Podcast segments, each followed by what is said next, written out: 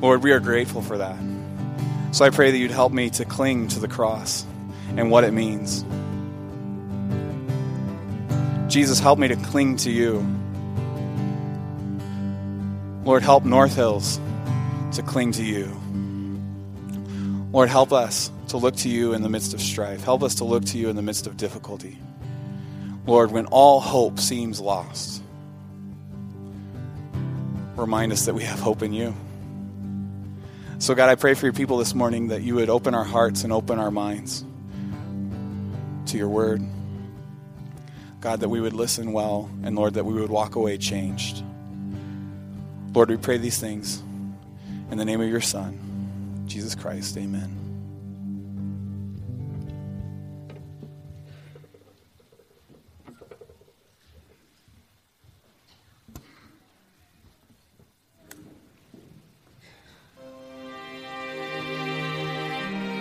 There's an optical illusion that's easy to fall for, even if you know the trick. The more distant you are from other people, the more invulnerable they appear. You see yourself as you are, with your flaws just as clear as your successes. But you see most other people on their terms, only from the side they present to the world. And at first glance, they've got everything figured out. With everything set in stone, securely embedded in their community, wrapped up with their loved ones, their lives like a finished work of art. But it's only just a trick of perspective, because you can't see the cracks from so far away. How insecure their footing, how malleable they really are. How many years of effort went into shaping their persona into something acceptable? How many other hands it took to build their lives, which are still only ever a work in progress? It's the kind of basic human vulnerability that we'd all find familiar, but is still somehow surprising when we notice it in others. It's an open question why we have such public confidence and such private doubts. Maybe that contradiction is what keeps us moving, wanting to be more than what we are, and never be satisfied. Maybe it lets us keep our distance, to avoid too much friction as we brush past each other. Or maybe it's what draws us together, the only irreplaceable thing we still need each other for. Just one last excuse to keep stopping by. So we can prop each other up and remind ourselves that nothing is set in stone, not even who we are we pretend to be.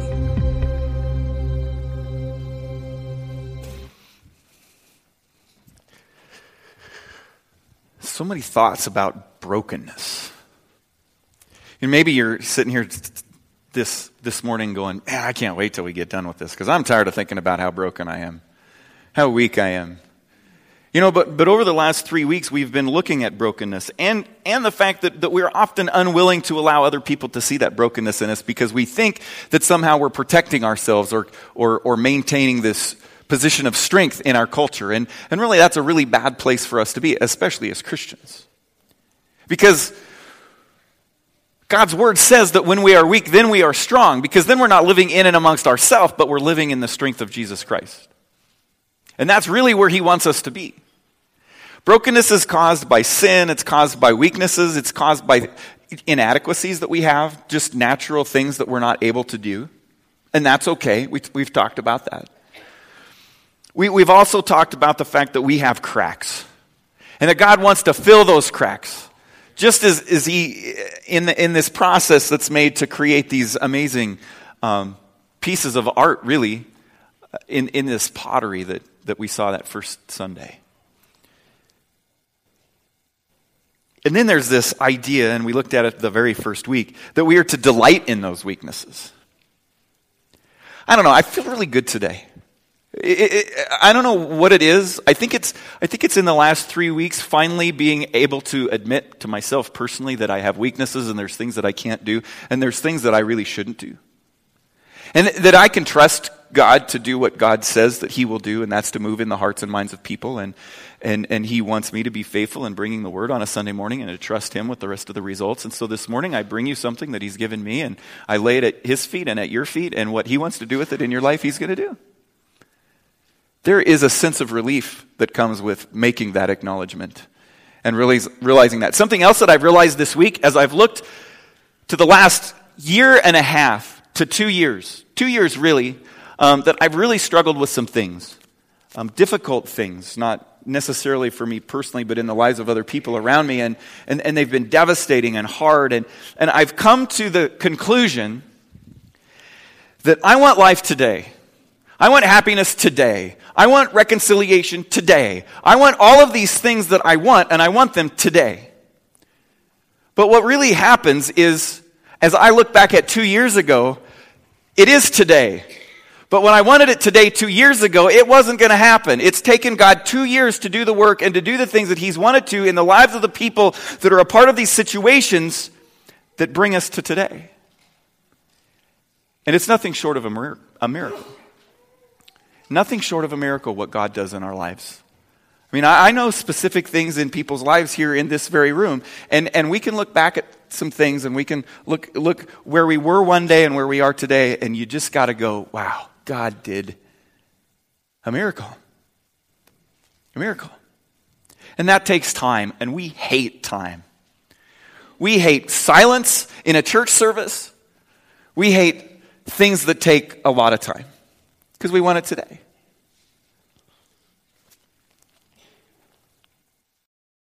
You know, our pride and our sinfulness fights us, fights our desire and our attempts to be honest about who we are with other people, don't they?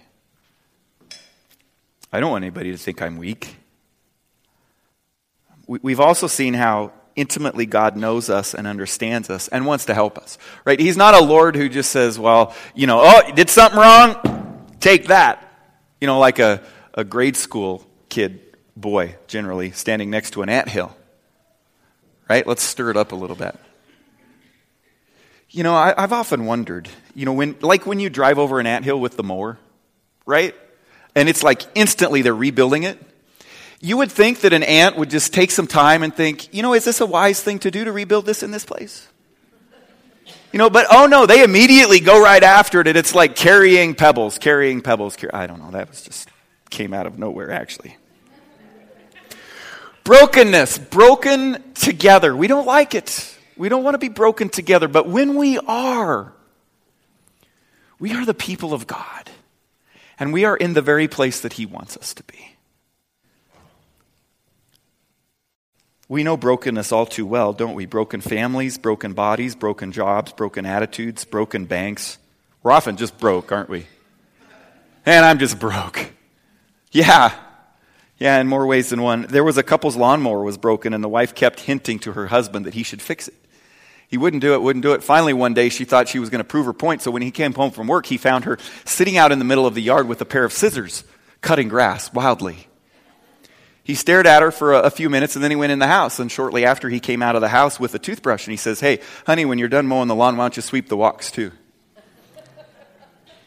Doctor said he'll be able to walk again, uh, albeit with a limp.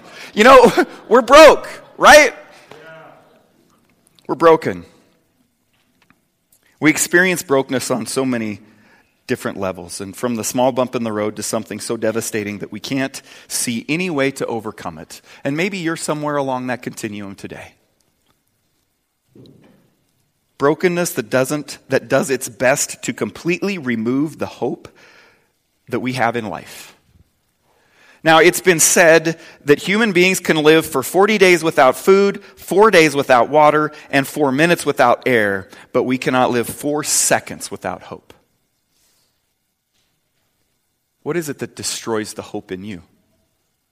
What is it that destroys the hope in people? According to the dictionary, hope is a feeling. Um, it says that hope is the feeling that what is wanted can be had or that events will turn out for the best. You know, to give hope, or it's a very positive thing. Um, uh, hope is a feeling, uh, hope is a particular instance of this feeling, like when you have the hope of winning. It's just this feeling that you have, right? It, it says that hope is grounds for this feeling in a particular instance. A person or thing in which expectations are centered. I think that one, number four, should be number one. Because that's the hope that we're talking about. I'm not talking about hope that is a feeling, and, and this is a feeling that we have, but that, that feeling comes from the hope that we have in someone, and that's Jesus Christ. We've been focusing on him all morning this morning. That is the foundation, and it is a foundation stronger than anything we could ever experience. That is a foundation that comes from the creator of the universe, the one who has power over everything.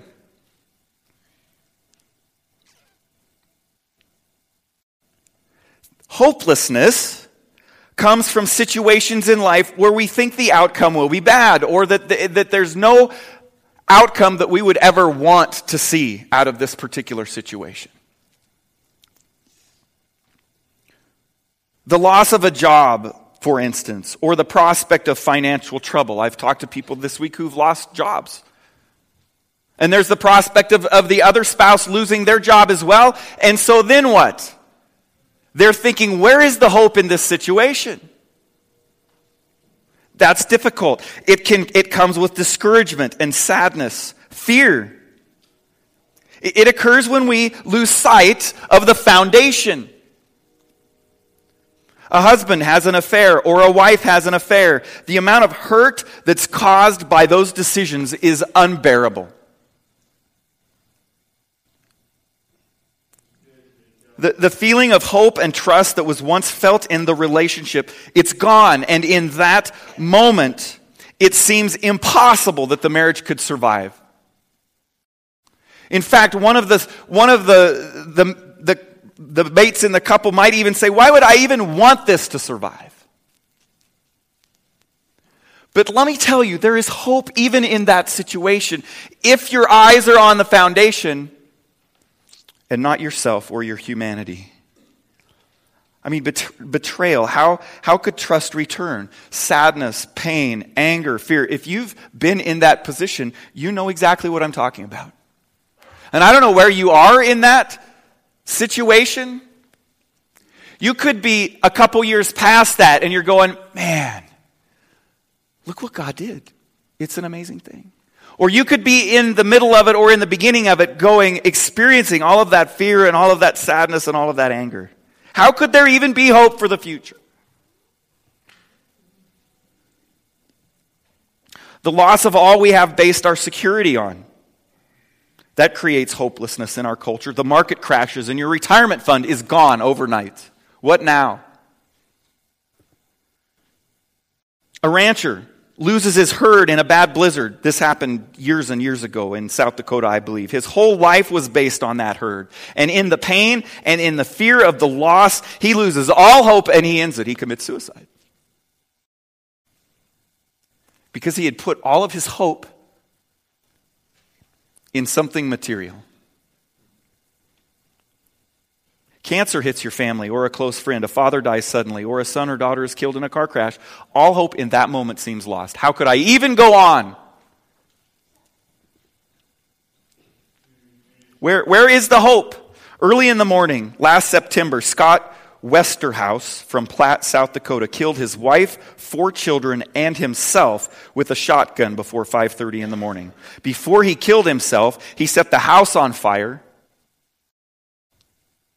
Hours earlier, Scott, who was business manager for Mid Central Educational Cooperative, learned that South Dakota officials would not be renewing a $4.3 million contract that the co op had with the state due to problems in documenting expenses. I have no idea what his involvement is. It must have been pretty severe.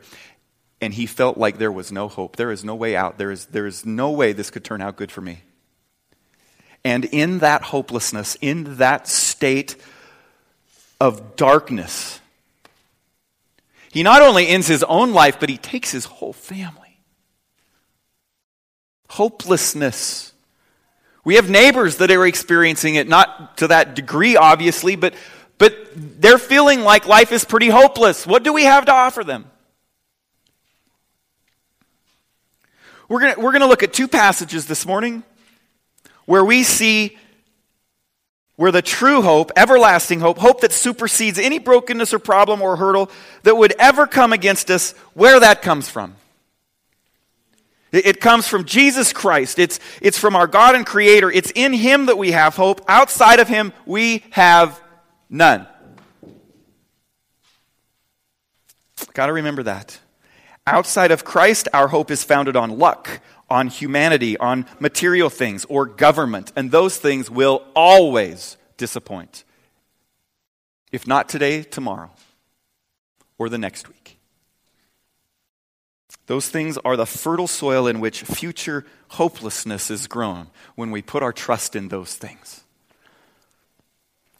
So we're going to look at two passages. Turn with me to Judges chapter 7. Judges chapter 7. If you didn't bring a Bible, grab one from underneath the seat or on top of the seat next to you. It's page 240. 240 in the Bibles under the seats. Judges chapter 7. Gideon and the nation of Israel are facing an incredible challenge.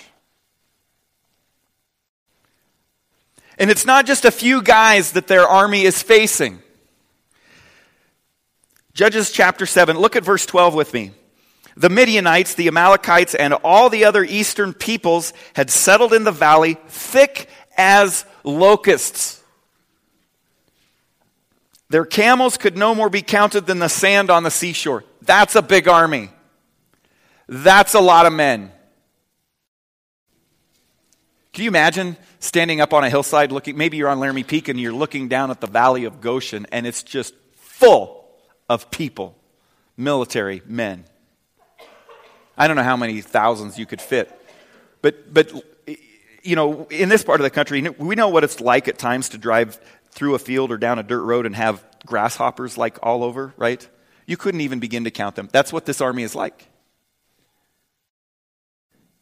Now, here's the, here's the thing God wants them to be successful. God wants to help the people of, of Israel and the nation, He wants them to win the battle.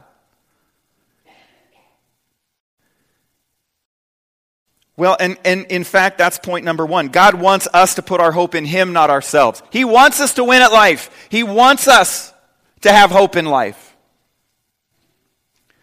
Let's start in verse 1. This is how the account goes. Early in the morning, Jerubbaal, that is Gideon, and all his men camped at the spring of, of Harod. The camp of Midian was north of them in the valley near the, the hill of Moreh. The Lord said to Gideon, You have too many men. I cannot deliver Midian into their hands, or Israel would boast against me. My own strength has saved me. Gideon is there with 32,000 men. And on the other side of the hill, or whatever the, the geographical location is, there is an army bigger than you can count. I'm sure with 32,000 men, Gideon was thinking, there ain't no way.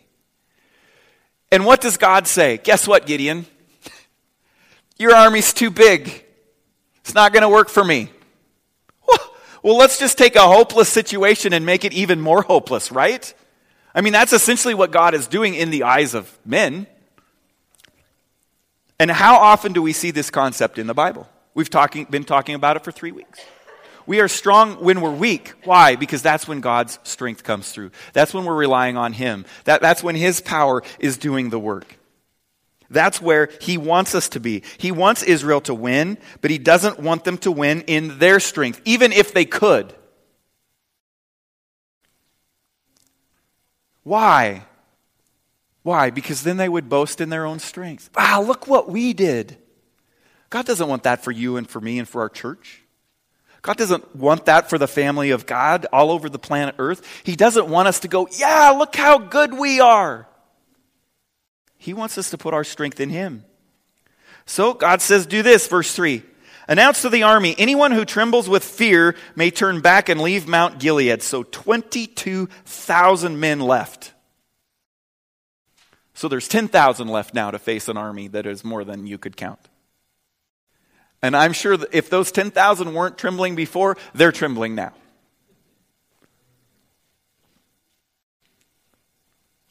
Verse 4 But the Lord said to Gideon, There are still too many men. Whoa, wait a minute. Take them down to the water, and I will thin them out there for you. I will thin them out for you there. If I say, This one shall go with you, he shall go. But if I say, This one shall not go with you, he shall not go. So Gideon took the men down to the water. There the Lord told him, Separate those who lap the water with their tongues as a dog laps from those who kneel down to drink. Three hundred of them drank from cupped hands, lapping like dogs. All the rest got down on their knees to drink. The Lord said to Gideon, With the three hundred men that lapped, I will save you and give the Midianites into your hands let all the others go home. So out of 10,000, he saves 300. 300. Put another 100 in this room, and that's the army. That's it.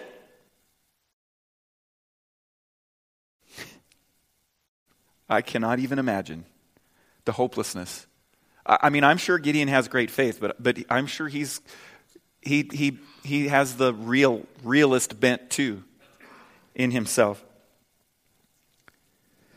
So Gideon sent the rest of the Israelites, verse 8, home, but kept the 300 who took over the provisions and trumpets of the others. Now the camp of Midian lay below him in the valley, and during the night, that night, the Lord said to Gideon, This is interesting to me. If there's any fear in Gideon, God is going to dispel it right now. He says, Get up, go down against, against the camp, because I am going to give it into your hands. If you are afraid to attack, go down to the camp with your servant Purah and listen to what they are saying. Afterward, you will be encouraged to attack the camp. So he and Purah, his servant, went down to the outposts of the camp. Verse 13 Gideon arrived just a man, just as a man was telling a friend his dream. I had a dream, he was saying. A round loaf of barley bread came tumbling into the Midianite camp. It struck the tent with such force that the tent overturned and collapsed. His friend responded, This can be nothing other than the sword of Gideon, son of Joash the Israelite. God has given the Midianites and the whole camp into his hands. When Gideon heard the dream and its interpretation, he bowed down and worshiped. You see, God is reminding Gideon that he is for him. He wants them to win. And they will win he just wants himself to get the credit, not the Israelites. That's often the place where God puts us. Sometimes we find ourselves there. Sometimes we make decisions that put us in that place. Sometimes God, in His power, puts us there. But it's to put us in a place where we will admit and surrender ourselves completely to Him so that He can get the glory and not us.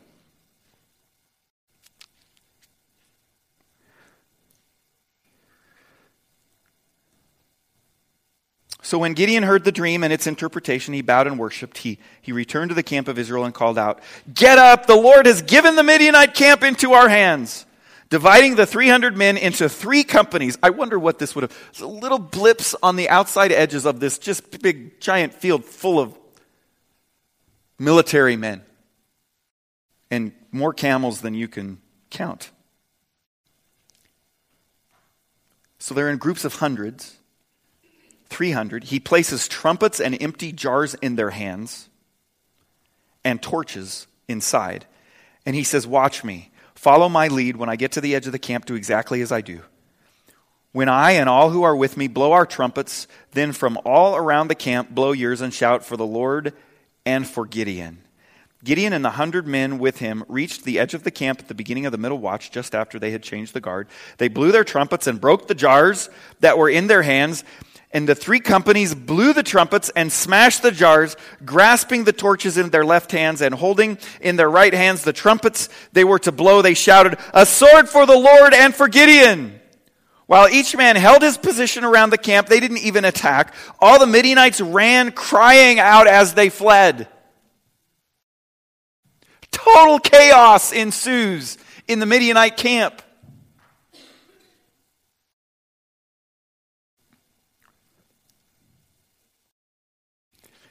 When the 300 trumpets sounded, the Lord caused the men throughout the camp to turn on each other with their swords. The army fled to Beth Shittah toward Zerah, Zerah, as far as the border of Abel Meholah near Tabbath. Israelites from Naphtali, Asher, and all Manasseh were called out, and they pursued the Midianites. Gideon sent messengers throughout the hill country of Ephraim, saying, Come down against the Midianites and seize the waters of the Jordan ahead of them as far as Beth Barah So all the men of Ephraim were called out, and they seized the waters of the Jordan as far as Beth Barah. They also captured two of the Midianite leaders, Oreb and Zeb.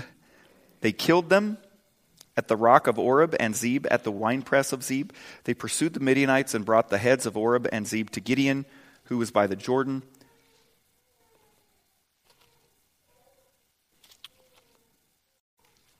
Period.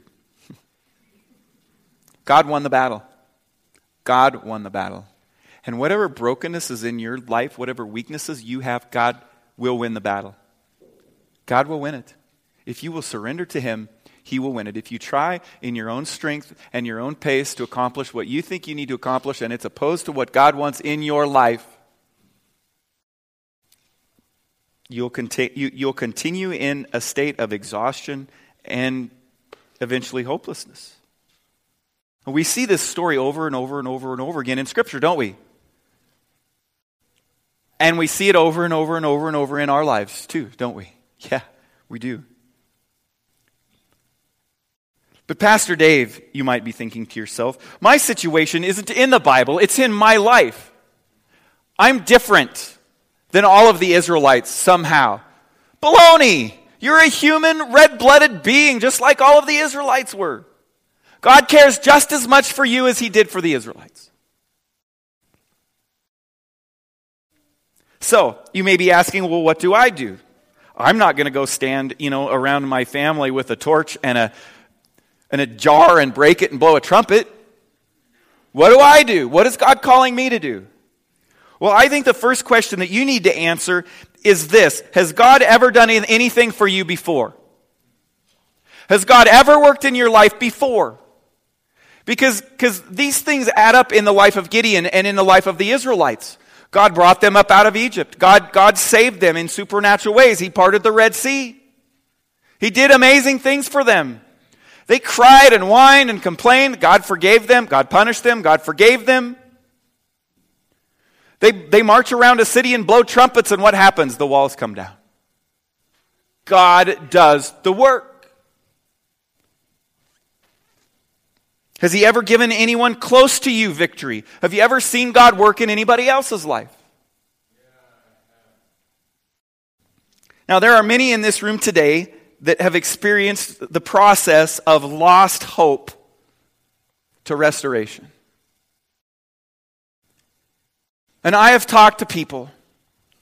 And you know, it's it's sometimes it's hard to get a person to not just admit that they're weak or that they've been hopeless or that they've gone through this process, but then to actually put it on paper and stand up in front of the church and say, This is where I was and this is what happened to me. So I'm going to do something that's really risky this morning. I want you to think of where you are at today in, in your life. And, and, and it might be a little bit stressful for you. But, but I, I want you to live on the edge a little bit this morning.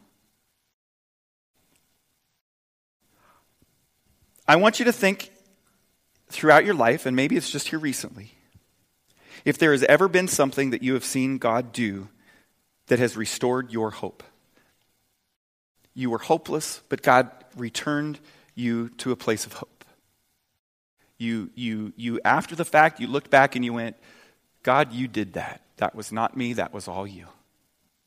And, and I want to thank you for that. It, it, it may make you a little nervous, but here's when I, when I count to three, if that's ever happened to you, I'm going to ask that you would stand up right where you're sitting. Okay, so I want you to think about that. You, you experienced anger, you experienced hurt, you experienced fear, and all of the things that went with that. But God did an amazing thing and He restored whatever, or is in the process of restoring whatever it was that was broken. He, and, and he, he brought back, he, he, he took that hopeless feeling and he replaced it with hope. It was you facing tens of thousands of warriors with only 300, yet God won the day. If that's you, I want you to stand right now. One, two, three, stand. If that's ever happened to you.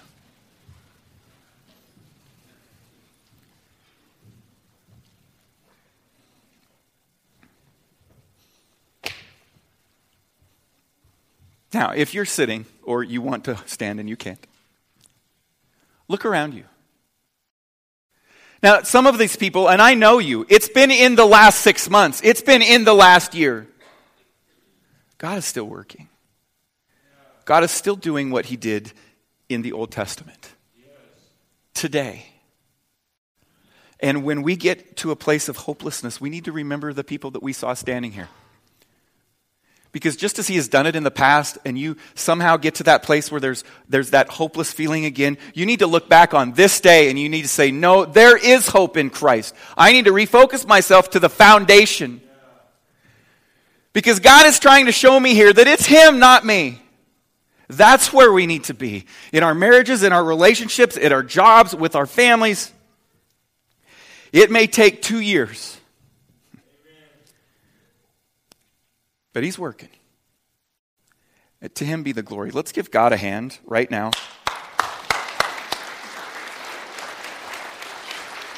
Go ahead and sit. Thank you. When hope seems lost, we trust our God, not ourselves. We call out on God just as David did in Psalm 116, Oh Lord, save me. And He will. He may need to break us first, but He will.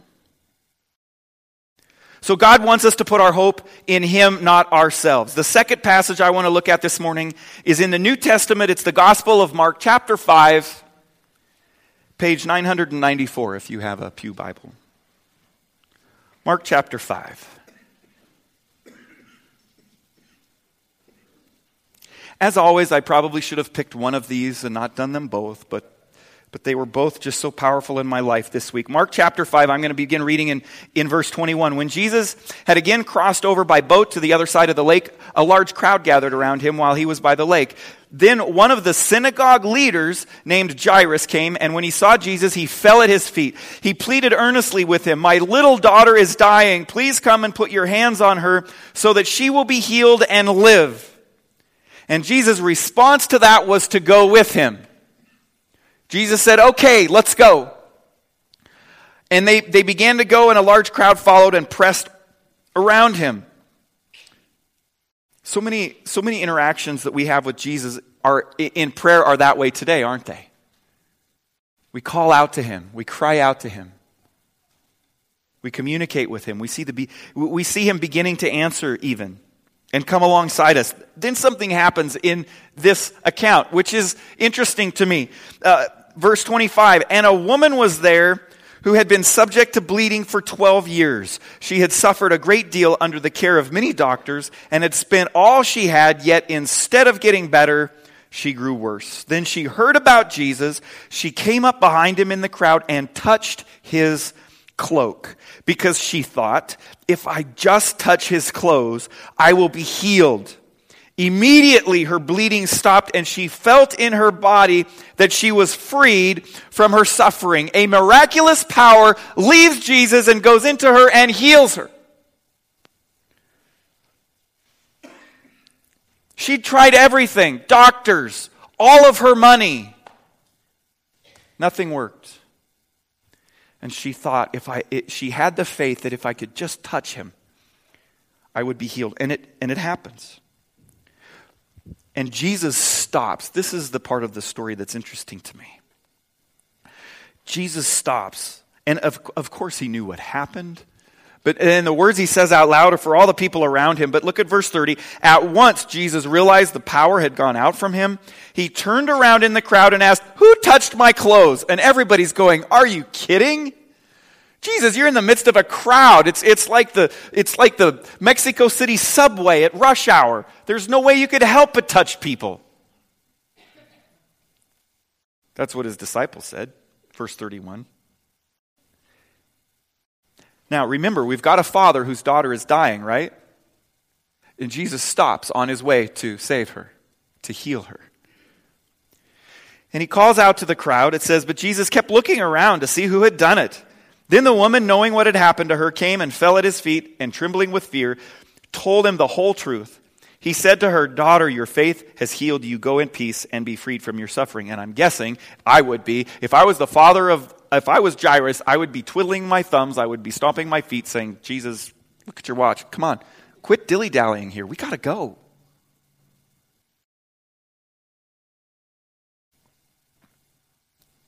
I mean, this woman has been suffering for 12 years. You think another day is going to hurt her? That's what I would be thinking.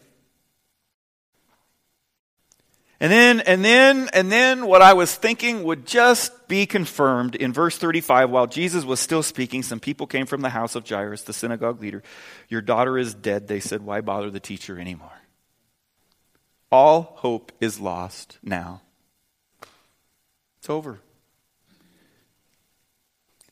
If the ambulance hadn't had to stop at the crossing for the railroad train, for the train to go by, this person might have lived. That's how I would be feeling at the moment. It seems hopeless. Have you ever thought that way? Have you ever thought this situation, it's hopeless? There's no way that anything good could come out of this. Again, I want to remind you this morning that that feeling as a Christ follower is hogwash. It's not true. There is no such thing as hopelessness in the kingdom of God. No such thing. And Jesus' words are point number two this morning. Overhearing what they said, Jesus told them, Don't be afraid, just believe. Don't be afraid, just believe. In verse 37, he did not let anyone follow him except Peter, James, and John, the brother of James, for whatever reason. When they came to the home of the synagogue leader, Jesus saw a commotion with people crying and wailing loudly. He went in and said to them, Why all this commotion and wailing? The child is not dead, but asleep. Essentially, Jesus is saying, even though this situation seems hopeless to you, trust me, with me, it's not. And what is the people's response? They laugh at him. She's not sleeping. Look at her. Her body is cold. She's blue. She's dead. I guess Jesus is really saying, no, she's just mostly dead. Right? it's just so amazing. They laugh. Jesus puts them all out, and I like the way that it, it says that. He put them all out. I don't know if he had to use a whip or what, but he put them all out of the house. And he went in where the child was. He took her by the hand, and he said to her, Talitha Kumi, which means, little girl, I say to you, get up. Immediately the girl stood up and began to walk around. She was 12 years old. At this, they were completely astonished, and wouldn't we be too? He gave strict orders not to let anyone know about this and told them to give her something to eat, which he did often when he did miracles. You see, Jesus had the power to do anything. He could have healed the girl even at a spoken word while he was a distance away, but he didn't. Life, life proceeded to, to be lived along this timeline, and it was in that process that Jairus' faith was built up. In, in some ways, it was, it was kind of broken down at first. He was in a, a place of weakness and vulnerability, and then he saw God work. And to God went the glory. And, and, and, and it's the same way for you and for me. In any situation where we think hope is lost and we surrender it before Him, it may not be today.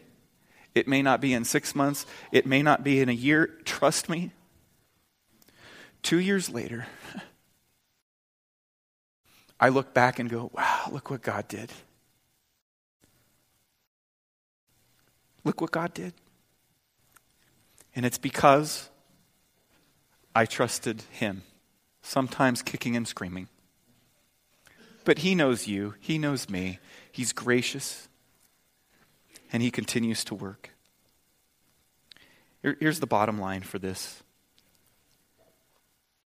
in Christ we have hope. Outside of Christ, there is none. May that ring in our ears this week. In Christ we have hope. Outside of him, there is none. Now, a couple weeks ago, I mentioned that it's important for us to stay plugged in. And, how do we do that? You know, it's, it's, conver- it's just like staying plugged in with your spouse or your family or with friends. It's, it's ongoing conversations. It's, it's sharing pictures on Facebook. It's, it's emailing. It's, it's, it's visiting. It's talking. It's all of those things. And there's something that, and it was especially powerful to me this morning. Um, I, would, I could have read it, and it could have been the message too. The, the devotion, I, I, get them every day in my email. Um, and I want to put this up here in case you're looking for something that, that, that would that you could read on a daily basis. It takes anywhere from five to ten minutes to read it, and and it's just sometimes it's powerful, sometimes it's just like, oh, that was pretty lame. I mean, honestly, um, they're not all great, but but many of them are, and it's a daily devotion. Um, and here's the address if you want to write it down. I wish I had put it in your notes because it's it's quite long, but. Um, and if you write it down wrong and you can't get to the website, message me this week and, and I'll get it to you. But these come to your, your, your email inbox once a day and are a great way to, to help focus. Let's pray. Lord Jesus, thank you for uh, thank you for being a God of hope and a God of process and Lord, I pray that, that for all of us here this morning, I, I know that you had a specific message and have spoken to all of our hearts in a specific way this morning. And I pray that these two passages and the two points would just resonate with us this week and that you would continue to teach us and we would continue to surrender and we would continue to be a people of hope. Personally, with those around us, with our community because, Lord, there's a lot of hopelessness out there.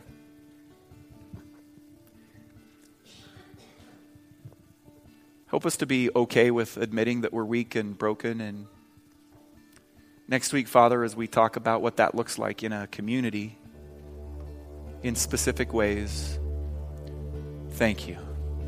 And Lord, we want to, as, as we, as we uh, worship you with the giving of our gifts and our tithes this morning, as the plates are passed and Father, as we, we lift this, this song up to you this morning, uh, to you be the glory. To you be the glory. Because in Christ there's hope. In, without Christ we have none. In Jesus' name, amen. Amen. Come on up, guys. Blessed assurance, Jesus is mine.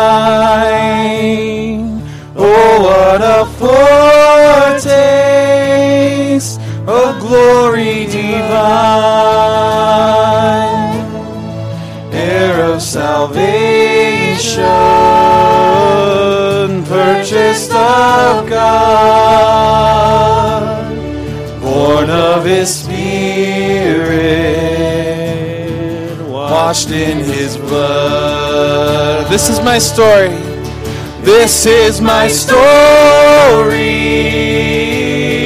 This is my song. Praising my Savior all the day long. This is my story. This is my song. Praising my Savior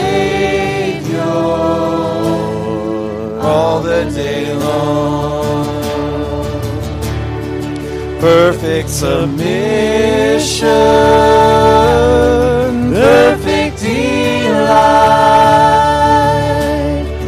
visions of rapture now burst on my sight. Angels descending, bring from above echoes of mercy, whispers of love. This is my story.